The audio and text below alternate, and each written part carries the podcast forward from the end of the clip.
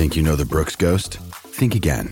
Introducing the all-new, better-than-ever Ghost sixteen. Now with nitrogen-infused cushioning for lightweight, supreme softness that feels good every step, every street, every single day. So go ahead, take your daily joyride in the all-new nitrogen-infused Ghost sixteen. It'll turn your everyday miles into everyday endorphins. Let's run there. Head to brooks running dot com to learn more. Another day is here, and you're ready for it. What to wear? Check. Breakfast, lunch, and dinner? Check. Planning for what's next and how to save for it? That's where Bank of America can help. For your financial to-dos, Bank of America has experts ready to help get you closer to your goals. Get started at one of our local financial centers or twenty-four seven in our mobile banking app. Find a location near you at bank of america dot com slash talk to us. What would you like the power to do? Mobile banking requires downloading the app and is only available for select devices. Message and data rates may apply. Bank of America N A, member F D I C. When you need mealtime inspiration, it's worth shopping Kroger, where you'll find over thirty thousand mouthwatering choices that excite your inner foodie. And no matter what tasty choice you make, you'll enjoy our everyday low prices, plus extra ways to save, like digital coupons worth over six hundred dollars each week. You can also save up to one dollar off per gallon at the pump with fuel points. More savings and more inspiring flavors make shopping Kroger worth it every time. Kroger, fresh for everyone. Fuel restrictions apply. A week without Manchester United, it does wonders for the heart and for the mind. But despite the disappointing way we entered the international break, I think we're all keen to watch the Reds again. And it's not long now. Leicester City on Saturday before Atalanta in the Champions League next Wednesday. With no game to review this week, we talk Jesse Lingard and United's weaknesses in defensive transitions with guest Kane Smith, while Jack Tate and I discuss Newcastle's takeover, United women, what we want from the next month, and plenty more. Plus, there's an F P L update right at the end. Welcome back to the Manchester United Weekly Podcast, Series seven, Episode ten. Thank you for joining us as always. Um, Jack, you've been enjoying the international break? Yeah, it's been good. The, I think it's shown the the relevance and the need for the Nations League. It's added some yeah. some real spice, I think, to the this international break. It's been good watching the semi-finals and the finals, three really good games. Yeah, yeah, I think it's been it's been pretty good. Yeah, I think we all realised it was actually a good idea, even though, uh, well, Thibaut Courtois has been complaining about the third place playoff, which I think is fair enough, actually. That's Which is fair enough, yeah. yeah. But in terms of the concept of this, the semis and the, the final itself, yeah, very enjoyable. That Belgium-France game was was incredible. And yeah, victory for Paul Pogba, Raphael Varane and Anthony Martial, who obviously played a massive role in that. Um, Kane, you're back with us. Uh, last time you spoke to us was, was it after the Newcastle game, which was a, a pretty wonderful week, wasn't it? I think it might have been just before Newcastle, maybe. Um, uh, yeah, because we were talking sure. about... We were talking about Ronaldo's role in the team. Yeah. What have you made of? Uh, how do you reflect on uh, what you thought his role would be in the team and how it actually has panned out? Yeah, it's, it's been quite um, expected that he's played through the middle. I think some people have been surprised that see, he took the game off against uh, Everton. He came off. Yeah, I think it's been quite expected of yeah that he's played through the centre, peeled out to that, that left-hand side to link up with players a bit, but yeah, I think um, all of his goals have been exactly what we've expected from him, really. The, the tap-ins, which people complain about, yeah. but they're what the top strikers do, and they're, him and Cavani are brilliant at both of them. Yeah, absolutely. Um, this week, uh, you're going to be talking about Jesse Lingard before some stuff on defensive transitions. Now, Lingard's away with, with England um, over these two weeks, and it, I, I don't know if it's gone... Not sure whether it's gone under. I think it has gone a little bit under the radar how impactful he's been for United this season. Obviously injured for the start of the of the season, which was a shame. Solskjaer said he would have played against Leeds otherwise. And I, I think Lingard is kind of the reason that Dan James was allowed to be sold in a way, uh, as well as Cristiano Ronaldo, obviously. But he's scored twice, crucial goal against West Ham. Um, major mistake against Young Boys, and then a brilliant assist for Ronaldo against Villarreal. So, um, what what is it that you've noticed over the last month watching Jesse Lingard? Yeah, well, like you say, he's he's actually been a, a big impact for us. We're winning four points almost on his own um, against Villarreal and West Ham. The assist for Ronaldo, it wasn't. Uh, I'll I'll go into a bit more detail, but I don't think it was a surprise that he found. Um, He found himself with the ball in the box after Ronaldo headed it back across because I did look at it in a bit more detail, and he was on the pitch for just six minutes against Villarreal, I think, uh, give or take. And um, yeah, he actually got a chance a couple minutes before. Um, Ronaldo was on yeah. the right-hand side, I think, um, crossed it towards the box, and Lingard actually um, made a great run across Paul, Paul, Paul Torres. Um, I spoke about it on, I, I made a thread about it on Twitter, and I was just speaking about how he um, he found himself on the blind side of Torres. So obviously the defender's looking at where Ronaldo is. Lingard's quite good at finding um, little spaces in the box, and make, he made a um, really good aggressive run across across the man. Obviously, because he was on his blind side, Torres couldn't react quickly enough, and Lingard got a half-decent shot away, and I, if I recall correctly, it was a quite a good save. And it, the same happened for the goal minutes later. Um, the ball was with Fred, uh, uh, left back. He, well, yeah. uh, yeah. makeshift le- left back role for him at the end of that game. Um, and the ball towards the back back post at Cristiano Ronaldo, you just saw as the ball was crossed, Jesse Lingard was in the position between those two centre backs. Torres couldn't see where he was. And that that was mostly the reason why Lingard could react first to Ronaldo's header and get to that ball first ahead of Torres, and ultimately set up Ronaldo for the last minute yeah. winner. But um, it's not only what he's doing in the box, but Lingard's just such an active player when he comes off the bench and he, when he starts as well. But it's it's been quite clear that um, it's helped us when he's come off the bench, because I think you see him popping up in areas, helping deep in build-up, and then seconds later he'll um. be towards the box. And we saw that for his goal against West Ham, because I think it was the play before his goal. It was quite a similar chance. He played the ball across to Matic from a right back kind of area, but back of a free. And then I think it was four seconds later, he was making a run beyond the West Ham back line for Matic to play um, a ball over to him. It was a bit of miscommunication, and Matic missed, Matic mistimes the pass. But yeah. I think it was a good example of just how active Lingard is when he when he's playing. He's just all over the pitch, whether he's on the left or the right, and it makes um yeah. it really difficult for the defenders to, well, the opposition team to track him.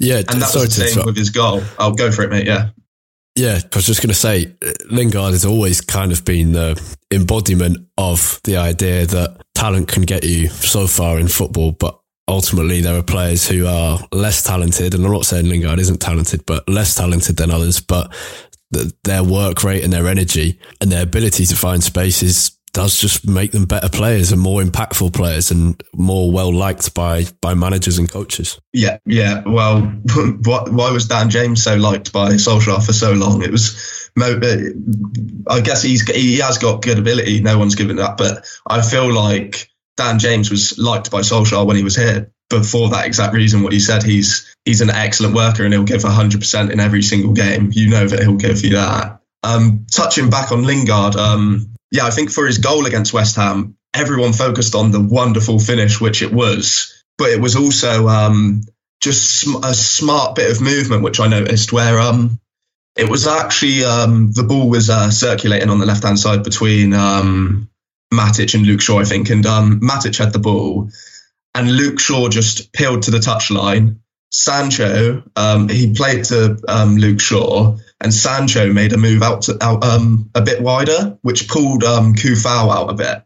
And that made a big, uh, bit more of space between the Kufau and uh, the West Ham centre-back. I forgot which one it was. But um, and Lingard, you, you see him instantly notice this, and he's hovering around, around that area. But then when he notices that this space has been made from a good bit of movement from Sancho, Lingard instantly runs into it. And you see, if you actually um, look back, you see Declan Rice point at Lingard because he's telling one of the players, cut that space out, you know, because he, he played with him for, for six months and he knows that he can run into those spaces and make, make uh, dangerous movements. And it led to Matic finding him. And then, of course, we can't forget about the wonderful finish, which is yeah. kind of an, an embodiment of how confident Lingard is at the moment and in the past Absolutely, six, yeah. seven months.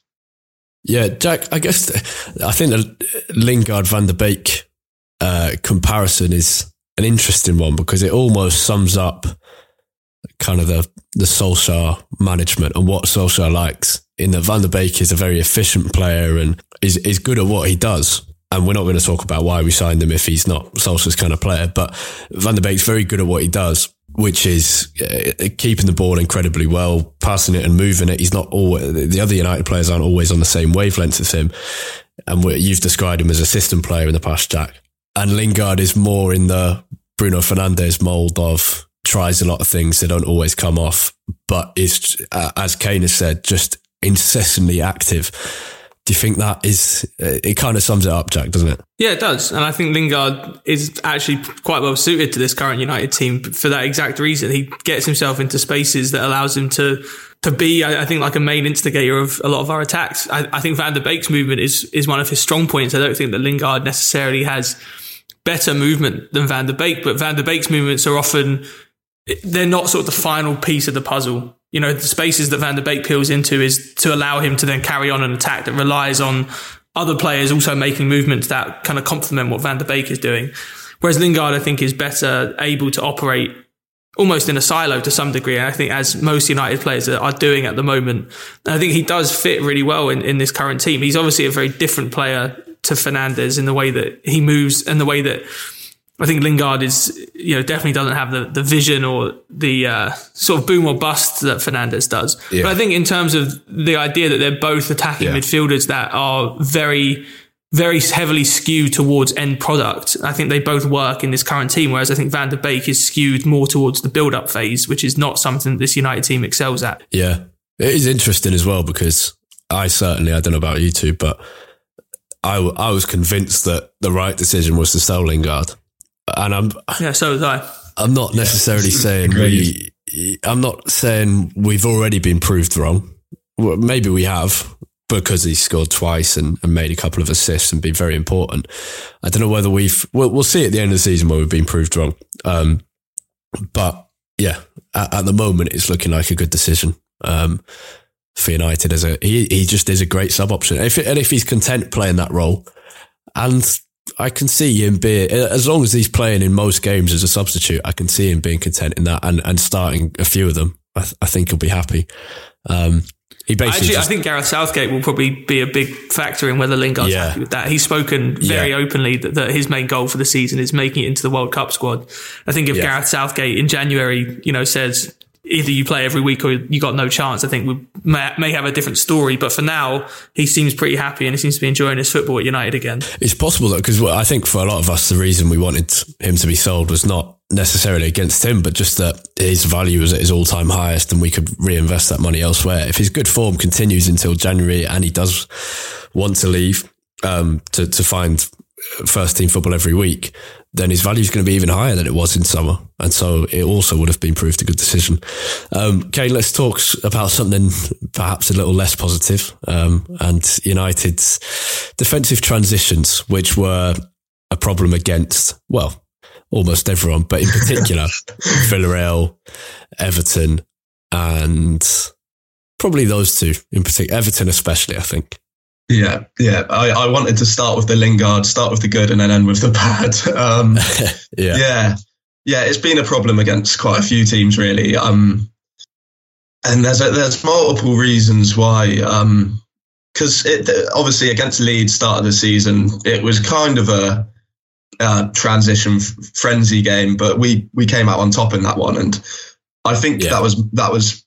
probably because Fred and McTominay both had really good games, if I recall. Um, since then, I feel like there's there's um, definitely periods of time where a, a lack of delaying, delaying the counter, delaying the transition. I think if you look at Pep Guardiola sides, they'll they'll look to delay, and then if they can't, there's a tactical foul, tactical foul, and um, obviously the glaringly obvious uh, one is Fred. Um, for Everton's goal, uh, Townsend's goal, where uh, they were on the transition and it was uh, Gray on the left-hand side. And you see Fred go in for that little battle against him. And really, you you wouldn't you don't go against Fred in those little battles because he, he did he does win them sometimes. But when when you see that uh, Gray kind of had the, the beating of him, he he needs to reassess. He probably should be reassessing his thoughts and thinking, right, he's running towards the um, the sideline. I'll get goal side, get my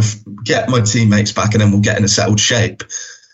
And I'm not sure whether it's because of um, instructions or whether it's just because of Fred's. He's a quite a ten- tenacious player that he obviously goes in for the for the tackle, misses, Wan-Bissaka misses, and then they're through on a really simple transition where you could either look to look to win the ball or uh, de- look to delay. Sorry, look to delay the player firstly. Or if you are going to go in for that tackle and you don't win it, Fred's not on a yellow card there. Take the yellow card, because it's it is strange because we've went through this with Fred, Fred and McTominay last season. I'm not sure whether it's a long, obviously um, not too much of a pre-season, but they just don't seem as um, impressive in those defensive transitions. I think it was also you didn't mention it was. I think it was also a problem against Wolves where Adama Traore. Obviously, he's a very, very difficult winger yeah. to stop. But like, like I said, uh, delaying it's. Um, I think there was a situation in the first five minutes where Traore's inside their half, and we've got the. I think it was Fred and Pogba in the pivot that that day, and both of them go in and try and tackle him, and he just jumps through the middle of them. And it's. I think it. Um, it might might show a bit of um the lack of the defensive midfielder that people wanted in the summer. Yeah, maybe a bit of a defensive know-how What's, to drop into the space. It, yeah, a defensive midfielder is is obviously a fix, or well, not necessarily a fix, but an improvement, and gives you a better ability to fix. This is a problem, but bear in mind that we have I don't know how many games until the January transfer window, which even even in that month, it's going to be unlikely we'll see United sign anyone, but. If we were to sign someone in January, we still have probably twenty games before then, uh, yeah. maybe fifteen. Um, what is, what's the solution? I think the solution's to, well, I don't think the solution's the four three three, which it looked like we tried against Villarreal with, uh, it seemed like McTominay was uh, a bit of the, that, that single pivot and Pogba had the bit more license to go forward, but I don't, I don't think that's the solution yet. I don't, I don't, I know that, um, it's obviously been reported that McTominay is being try, uh, trying to being moulded into that kind of player, but I don't, I don't think that's his game yet. Obviously, I think the best we see of McTominay is when he's going to box, box to box almost. Um, so I don't think, I don't, I don't think we should try that just yet. Maybe until um, a transfer or anything. But I feel like it is, it is to stick in that four two three one. Solskjaer definitely trusts Fred and McTominay as that pivot. But I feel like there needs to be more emphasis on them potentially not um, looking for that counter as much, because I feel like with, with the attacking players we have now, we don't need to rely on getting that ball back so quickly where you're looking for that tran- that attack and transition. You can allow yourself to get into that um, defensive shape, win the ball back and then build a steady attack rather than looking for those quick transitions, because I feel like that's probably... That, that that is the problem sometimes, especially with Fred. I feel like it's yeah. either a hit or miss, because he either, he either wins the ball back in a great position because he's been so tenacious and uh, won the ball back, and then we're in we're on a we're on a good attack, or it's the complete opposite and he's he's completely left out of position and uh, the other team's got quite a quite a clear way through. There's been um, like I said against Wolves, but I can mention a few other ones. But yeah, there's been a fair few examples where that's been the case and they've just been caught out caught out on the on yeah. from not delaying. But yeah, I don't think um, it's yeah. too easy of a fix, but hopefully with more more controlling games, a bit more um, confidence on the ball, uh, because I feel like Fred, after um, a few poor games, Fred looked like his confidence was, was quite down, maybe because I feel like going on a bit of a tangent, Fred is Fred for us over the past years has seemed like a bit of a confidence player where when he's in that vein of form where he's playing quite well, he's he's extremely good for us. But then obviously confidence down and it seems like he uh, gets beaten duels too easily and et cetera. But yeah. yeah, and we have we have a lot of players like that. But Jack, it might be that it might be that as Jadon Sancho comes into well. gets his moment, as we've been talking about recently, gets his goal or assist, which boosts his confidence. But I think he has looked good in, in the last three or four games. But once Jadon Sancho finds improved form, once Marcus Rashford is back, as the attack gets better, it may be that we can have less reliance on, not reliance, but less need to turn to Fred and McTominay to create things by making those forward runs, which sometimes are brilliant. Against Leeds, it was fantastic, and it's good to have that in our locker. But perhaps over the next few weeks, as the attack improves and the players get used to each other, maybe the midfield and the transitions will improve alongside that. Let's hope so. Jack? Yeah, I think that's a, it's got to be a big part of it. I think it, it's also, I think, part partly how we just react in those situations too. Like, it strikes me, I think, to what Kane is saying, that so often it ends up with Fred and or McTominay sort of going into a duel, and then if they get beat, it, we're then exposed. And it's exactly what happened for Everton's goal in the, the last game. Fred gets beat by Gray, and they beat one man, and suddenly, you know, it's a like three on two, and they're they're basically in on goal. I think there's an argument to say that. I think what you're saying, Kane, about sort of this delayed response is that the immediate, the, the response to us losing possession needs to be quicker, but I think it also needs to be more controlled, in that I think instead of the response always being from Fred in particular, win the ball back immediately. And he, he's always going into a duel, which is necessarily a very sort of high risk thing to do. Maybe it's better actually, actually to just try and say, I'm not going to win the ball back, but just contain, slow down the counter attack, let the other players get back. Because especially with our fullbacks playing so high up the pitch, If an, if an opposition team can beat Fred or McTominay in midfield, suddenly they're one-on-one against either Maguire or Varane or Lindelof, whoever's playing on, on any given day. I think that's what leaves us so open, is that I think we need to be more content. If we are going to push players so far forward, either with doing more tactical fouls like Man City have become so good at, or it's simply just having the immediate response be contain, contain, slow down the attack, rather than having to win the ball back immediately. Because in that, just creates risks if you lose out, out on that duel. Yeah. Yeah. Um, let's move on to one of our questions from one of our patrons. Uh, normally these questions are in a bonus Q and A at the end of the show, but as it's the international break, we thought we'd answer them here. We've got one from Dave Shevlin, which Kane, you might be able to speak a bit on. He says, what's the best way of using Pogba now with our current squad, with our full strength available?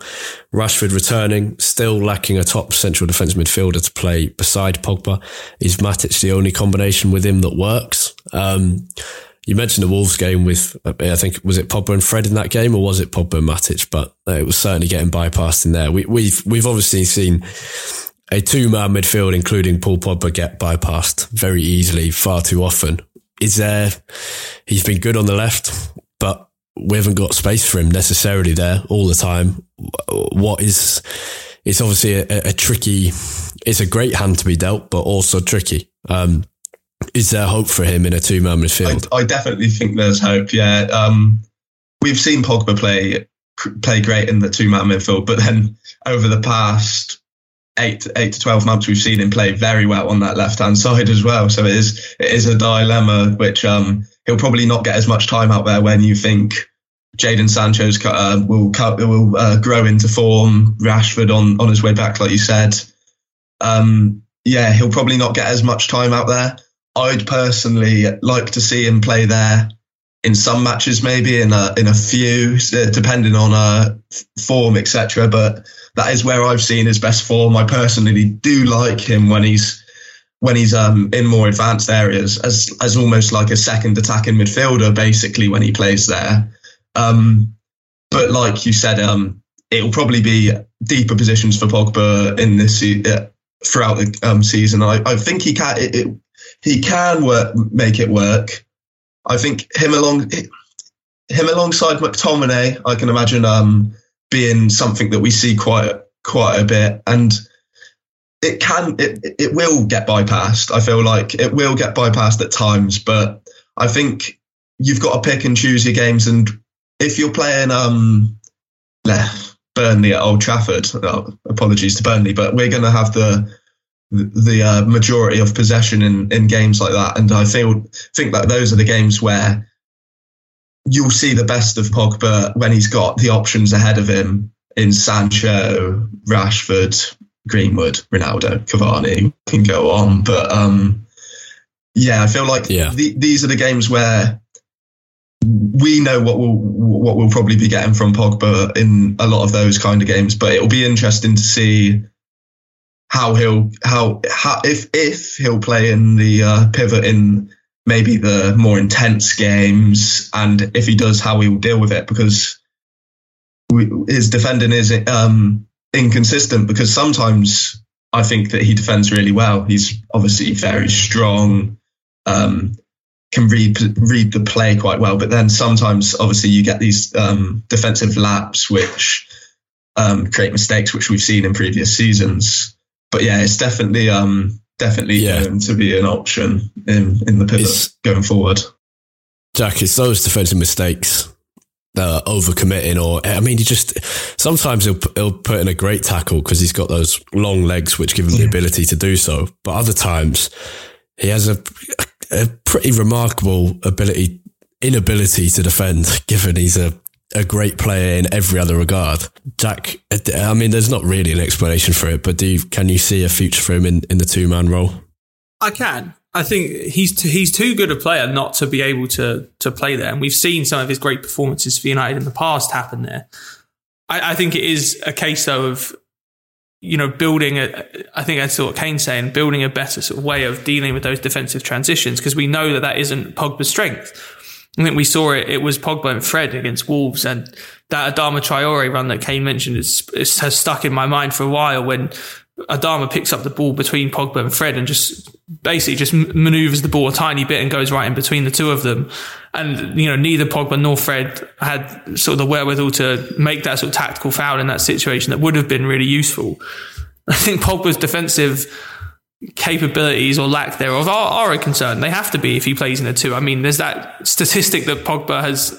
I think at one point hadn't he given away our last four penalties at Old Trafford or something, something like that. You know, his his defensive limitations are are genuinely clear, and I think if he plays in a two man midfield, he has to. We have to have some sort of caution, I think, around that defensive um, sort of part of his game.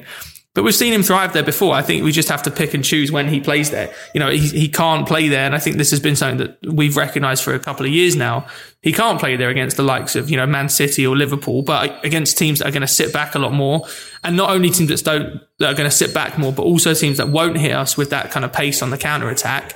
Pogba can play there and can thrive there. And we've seen it before. It just has to be, I think, a lot more thought, prior thought go into it rather than it just being our default M O. Yeah. The sound of your dog begging for attention is making me miss mine. Um, Kane, yeah, sorry um, about that. It's perfectly all right, just making me miss mine. Um, Kane, thank you for coming on again, and thank you for your insight into Jesse and defensive transitions and Paul Pogba. Um, we'll speak to you in a month or so about what uh, I guess the fixtures and the performances will dictate. But thank you for coming on. Thanks, guys. Hopefully, hopefully, good stuff. Yeah. Hopefully. If you want to read um, more of Kane's work, he's on Twitter at Kane Smith M U. Is that right? Yeah, yeah, that's right. All right. Nice one. Speak to you in a bit, mate. Cheers. Cheers, Kane. Cheers, guys. Okay, let's move on to a couple more patron questions. Another from Dave, who says, have you been watching much of Ethan Laird this year? Do you think he'll be good enough to be brought in next year and move Diogo Dalot on? It's an interesting one. I haven't watched a huge amount of Laird this year, partly because United have so often been the Saturday game that is quite hard to watch uh, their championship games with our, our lonely players, and partly just because I haven't felt uh, a burning desire to watch Swansea City too much. Whether he can come in and replace Dalot, I think so, probably. D- uh, Dalot and Laird, how similar are they? Um, the only concern I have for Laird is uh, at M K Dons he played in a back five.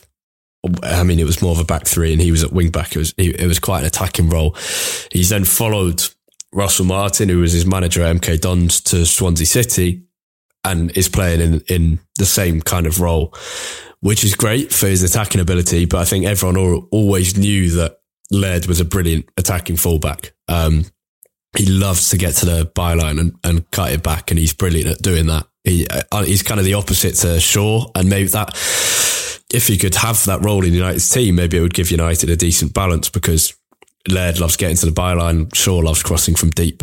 Um, but the concern is that he's not got enough. It, it would be nice if he could play in a back four as he's going to play at United, and that would help improve the defensive side of his game. How much he has improved on that, I don't know. I haven't watched him so far this season, but it would be brilliant if he could come back next year. Whether we move Dalot on, um, uh, uh, probably. We probably move him on. Uh, if Laird is good enough to come back, we definitely move Dalot on. If not, we, I think we'll probably end up keeping him around unless the Kieran Trippier links begin again, Jack? Yeah, I think that, to be honest, I think there's a good chance that both Dalot and Laird will be around next season. Just just because I think Solskjaer may be hesitant to to have just Laird as sort of backup there. I guess it also somewhat depends on Brandon Williams as well, and if he comes back to United uh, and you know is is actually going to stay, because he's obviously on loan at Norwich currently. But I, I think we probably see more of a future for Ethan Laird than Brandon Williams at this point. Yeah. So I think if Williams move on, moves on, then potentially Darlow and Laird can come in. But I definitely think I would expect Laird to get his opportunity in the first team next year. I think, you know, he's proven himself in the in the uh, youth teams. He's now out at Swansea, which is a pretty decent level. I think we've seen a lot of players, you know, have some really good loan spells in the Championship and make it, you know, it'd be really good, useful experience for them. So I would expect him to come in and get some opportunities next year, pretty much regardless of what of what Dalot does. Yeah, it's yeah. I think Dalot's also useful because he has experience playing at left back too. You know, oh like yeah, I was going to say, uh, when was it Villarreal when he switched to left back? Yeah, um, it does make for yeah. It, it is pretty. It has been useful already this season having that. Um, although I guess that was kind of because Telos was injured for a bit, but. Yeah. Yeah. Yeah. It, oh, it wasn't Villarreal when he went to left back, was it? Tellez played. What, what game was it? Was it Everton or Villa when he went to left back? I can't, even, can't remember. Can't remember. Whenever Shaw got injured, was it Villa, I think? Uh, Everton, he. Everton is the one where Shaw went off ill, I think. Or was that Villa? I can't remember. Anyway, um, we've not got too much time left, so we won't spend too long dwelling on that uh, mismemory. Um, final question. Patron question is from Arman, who says, will Newcastle win a Premier League title before us? Uh, my answer is no. Great question. um, before we move on to the moral implications of that, I think, I mean, you only have to look at City for evidence of how hard it is to actually turn money into success. Um, they've managed it, but they've it, it, they brought in very good football people to do it. It took them a few years. Um I mean, a number of years and a number of failed signings, a number of failed managers. It takes time. And the idea that Newcastle could go on a buying spree in January and then win the league is absolutely farcical. Or even the idea that they'll get into the top four this season is ridiculous. It's not going to happen. Um, and, and actually, I think of, potentially a better comparison than City is is potentially Everton, actually, in more recent times. Yeah. Who came in, got an owner, admittedly not as wealthy as That's what Newcastle now have, but you yeah, know, are trying to do a similar a, a thing, a different in, level, a different level, and also different challenge with financial fair play. I know it's F F P is not sort of the stringent rules that we all imagined when it first came in, but it does still limit you, and there are now stricter rules around inflating sponsorship. So I don't think it would just be a case of you know having a, a P I F Saudi Arabia owned company on Newcastle shirts paying them, you know, a billion pounds a year for the sponsorship rights that Newcastle can then claim as revenue. There are stricter rules around that. Everton have sort of found that. And if it ends up being, I think what Man, Man City had to their advantage was that they could, th- they could make, when they first got these new owners, four, five, six big signings every single transfer window. And so even if you only hit on maybe twenty-five percent of those, you're still getting two players every year that are going to come in and be very good contributors for you. But I think you, what you've seen with Everton is that they, and then this year they really didn't spend any money, but even before they could really make like one big, big money signing every window. And then you're running the risk of that not working out. And if that player doesn't work out, then you've sort of stood still over the, the transfer window. So I think Newcastle yeah. will find it tough. I, I don't expect them to be challenging for the Champions League spots for at least three or four years. Yeah, they, I, I, I can see it in two years. If, if they do it right, they can do it quickly. Um, because they have a couple of talented players already in the team. They've got a massive support, a big stadium, so they can, they can generate a lot of money. And if they can sign a couple of big names, they can generate a lot more in in genuine sponsorships rather than state-funded ones, and in, in shirt sales and whatever, and marketing. Um, so it is possible, but I think I think in a couple of years they'll they'll be in that sort of Leicester, Spurs, Arsenal range where they are now, right, and that yeah. sort of Europa League league spots. Yeah. But I, I, at least, I mean, obviously things can change very quickly, but at least for now, that top four looks pretty separated from the rest of the, the Premier yeah. League in terms of quality. Yeah. Um, uh, I wish we had longer to talk about the other part of the deal. Um, we don't, but quickly, it's... I remember being asked about it in twenty nineteen, I think, when there was reports going, it was before United Liverpool in October twenty nineteen, I think. And reports were going round that Saudi Arabia and P I F were interested in buying Manchester United. And at the time I thought, I don't think I'd go back to Old Trafford if, if that were the case. Um, and I, I think I still maintain that position. On the other hand, as we've said for a few different issues in the past, I don't think it's, it, it isn't football fans' responsibility to, football fans shouldn't be held accountable for this. Newcastle fans shouldn't be held accountable for Saudi Arabia yeah. buying their club. Uh, it, it's the Especially when they're still of, being kept out of the process of actually having a say in how their club is run. If you want fans to have yeah. some responsibility in this, then give them a stake in the club. Yeah, it's the responsibility of the Premier League and the F A and the government, and they have shirked that responsibility in a massive way and chased the money again for... Well, it, it, it might it, it means another good Premier League team, and then some might argue that's for the benefit of football. But I, I don't think that outweighs the negatives. It, it's to the detriment of football that uh, even more than before. And this isn't the first time, and it shouldn't be seen. I don't think this should be seen as a turning point because it's happened before. We've got Qatar at P S G, and we've yeah. got Abu Dhabi with City, but it's another step towards the only people being able to buy and succeed in football being nation states. And that is a, a horrendous situation to be in, and is, is, is a massive failure of the last twenty-five years of, of football governance. I think the foot in, on the governance part, I think something that's sort of flown a bit under the radar here is that for all of the media coverage of, you know, the criticism of the Saudi-led takeover being, you know, treatment of women, treatment especially of the L G B T plus community, that actually was never the reason the Premier League was uh, stopping and delaying this takeover over from happening. Yeah. This takeover was only delayed from the Premier League side because Saudi Arabia had banned Qatari-owned beIN Sports from from broadcasting there. And once that issue was resolved, then the takeover was allowed to happen. So, you know, the... the media has whipped up that storyline, but actually for the Premier League, that was never even on the, on the, at least publicly, not even on, on the horizon, on the sort of, on the docket for discussion, which I think is disgusting, frankly. I, I think second, you, you're right that, you know, we are moving to a point in football where it does seem like nations are really the only ones that are able to afford to, to buy a, a football team at this point, because I think most people acknowledge that owning a football club isn't going to make you very much money. And even, and even if it does, it's certainly not the most financially worthy investment that you can make. And so it takes either someone like Daniel Ek, who is obviously the Spotify owner, has been rumoured to want to buy Arsenal, who is willing to throw a lot of money at something purely for the love of doing it, or someone or an organisation, a country that has something to gain from it. And in this case, it's all about, you know, cleaning up that image.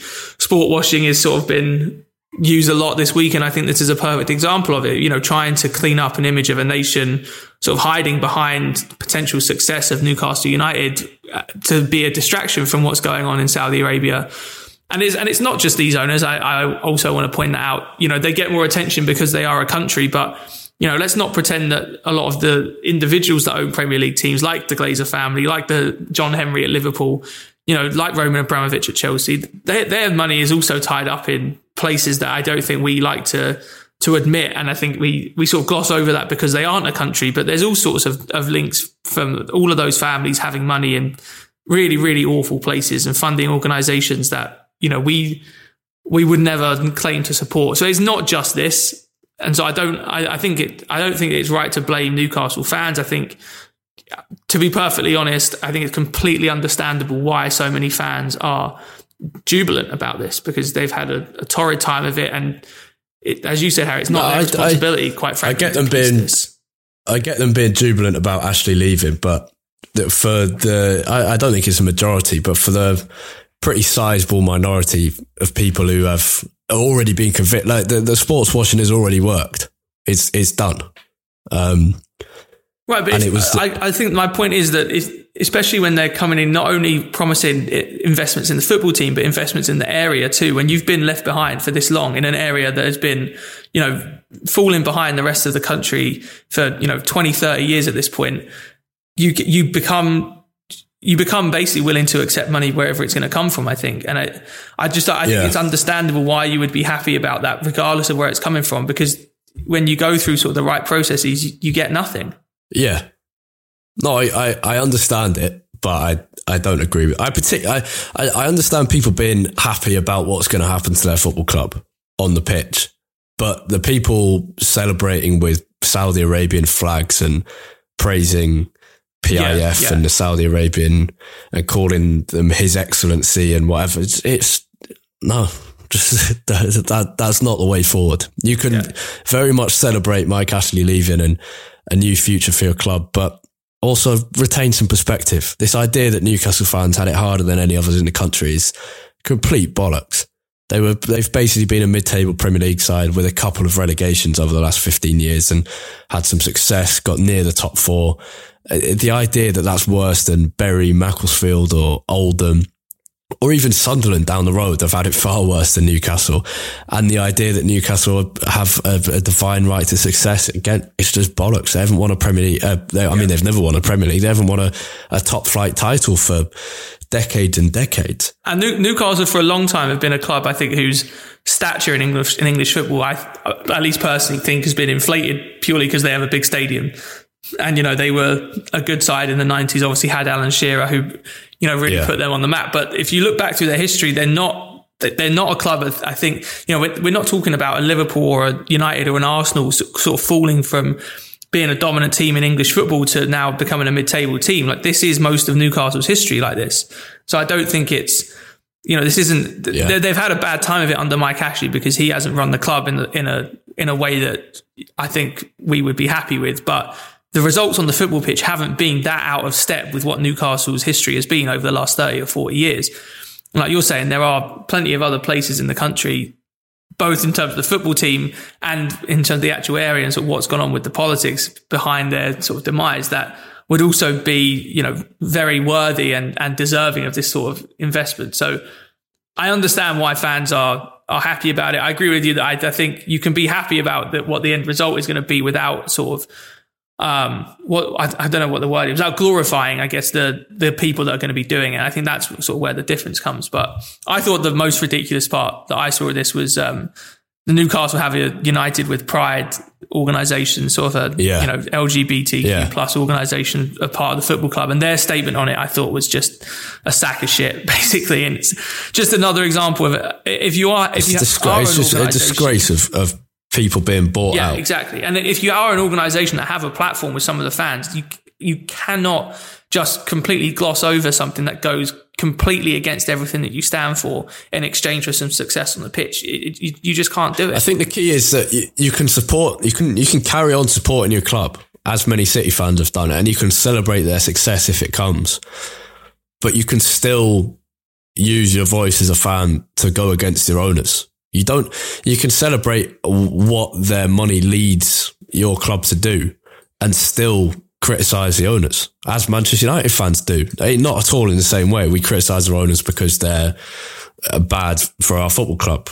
Um, we don't, it's not because they have a terrible human rights record or they're, it, it, it's completely different, but you can support your club while criticising people and while amplifying the voices of Saudi Arabians and, Uh, people from Yemen who have been mistreated by the Saudi Arabian government. Anyway, we better move on. I'm sure it's something we'll come back to in future. Right, let's talk uh, very quickly about United Women. It was a Manchester derby last weekend. two two, entertaining game. Probably two points dropped for Mark Skinner's side. City went down to ten players in the thirty-fifth minute, but then took the lead through Bunny Shaw. United scored two in the seventy-second and seventy-fifth minute to go ahead through Alicia Russo and Lucy Staniforth, but then Ellen White tapped home to make it, uh, to draw the scores level again. Two points dropped. The midfield wasn't really involved at all. Uh, that was probably the weakest part of United's game, but a decent derby result to move on. And United, I think, are fifth in the W, possibly, no, fourth in the W S L table after five games. I think I've remembered that correctly. Jack, before we wrap up, let's very quickly talk about Leicester, but also in the next, uh, tell me in thirty seconds, over the next four weeks, we've got loads of big games. There's another international break in November before the next international break. Not in terms of results, but in terms of what you see on the pitch. What do you want to see from Manchester United? I want to see Jadon Sancho break his duck. I want to see United keeping some clean sheets and dealing better with transitions.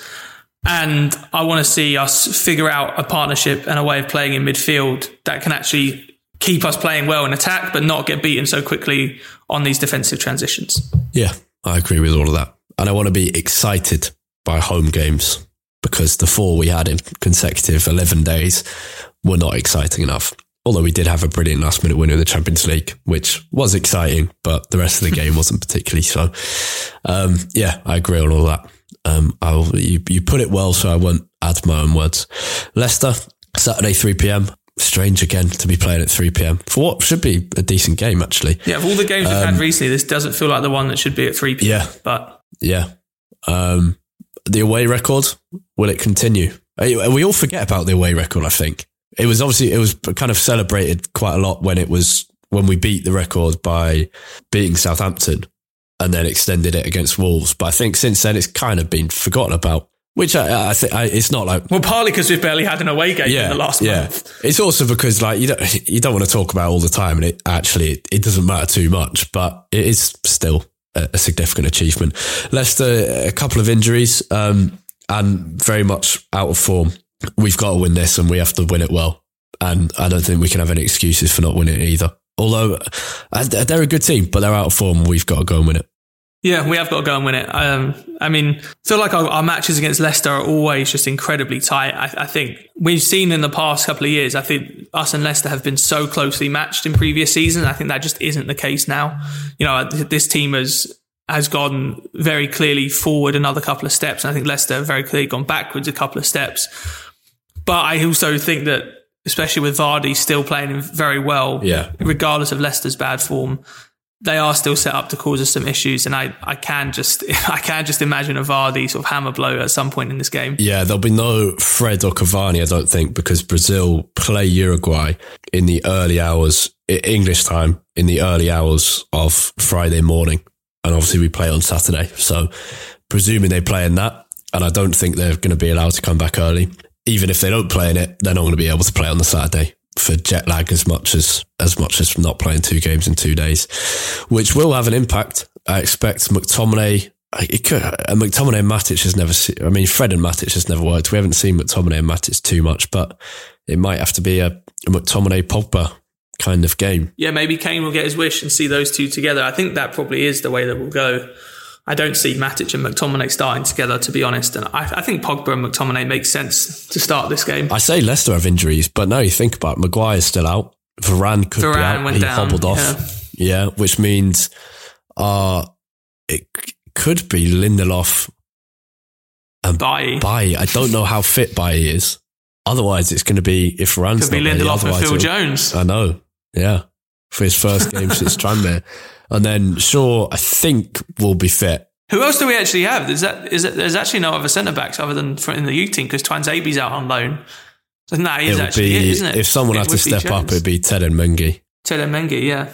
Who I think has been training with the England senior squad a couple of days over the last week. He's with the under twenties, but yeah. Um, yeah, we'll see on Varane. No update as of yet. Uh, and by, I'm not one hundred percent sure. I think he, he should be fit. So it would it would be Lindelof and Bailly for the first time in a long time. If Mag- Maguire is out, we'll see about Varane. So yeah, we could have quite a makeshift back six. Wan-Bissaka, Lindelof, Bailly, Shaw, McTominay, Pogba. It's still, it's still good enough. But yeah, no Cavani as well. Let's hope it's good. Um, Jack, final thing. Fantasy.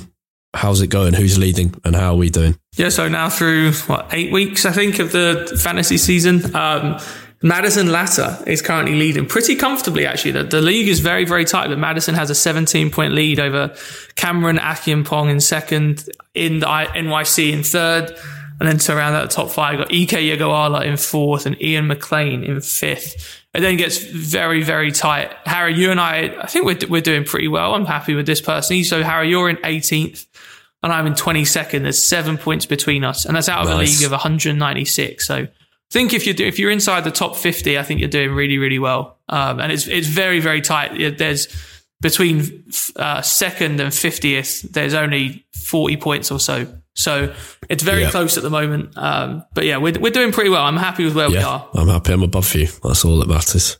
Um, no, I thought I was going to get you last week, but you, you Captain Salah, and you got me right at the end.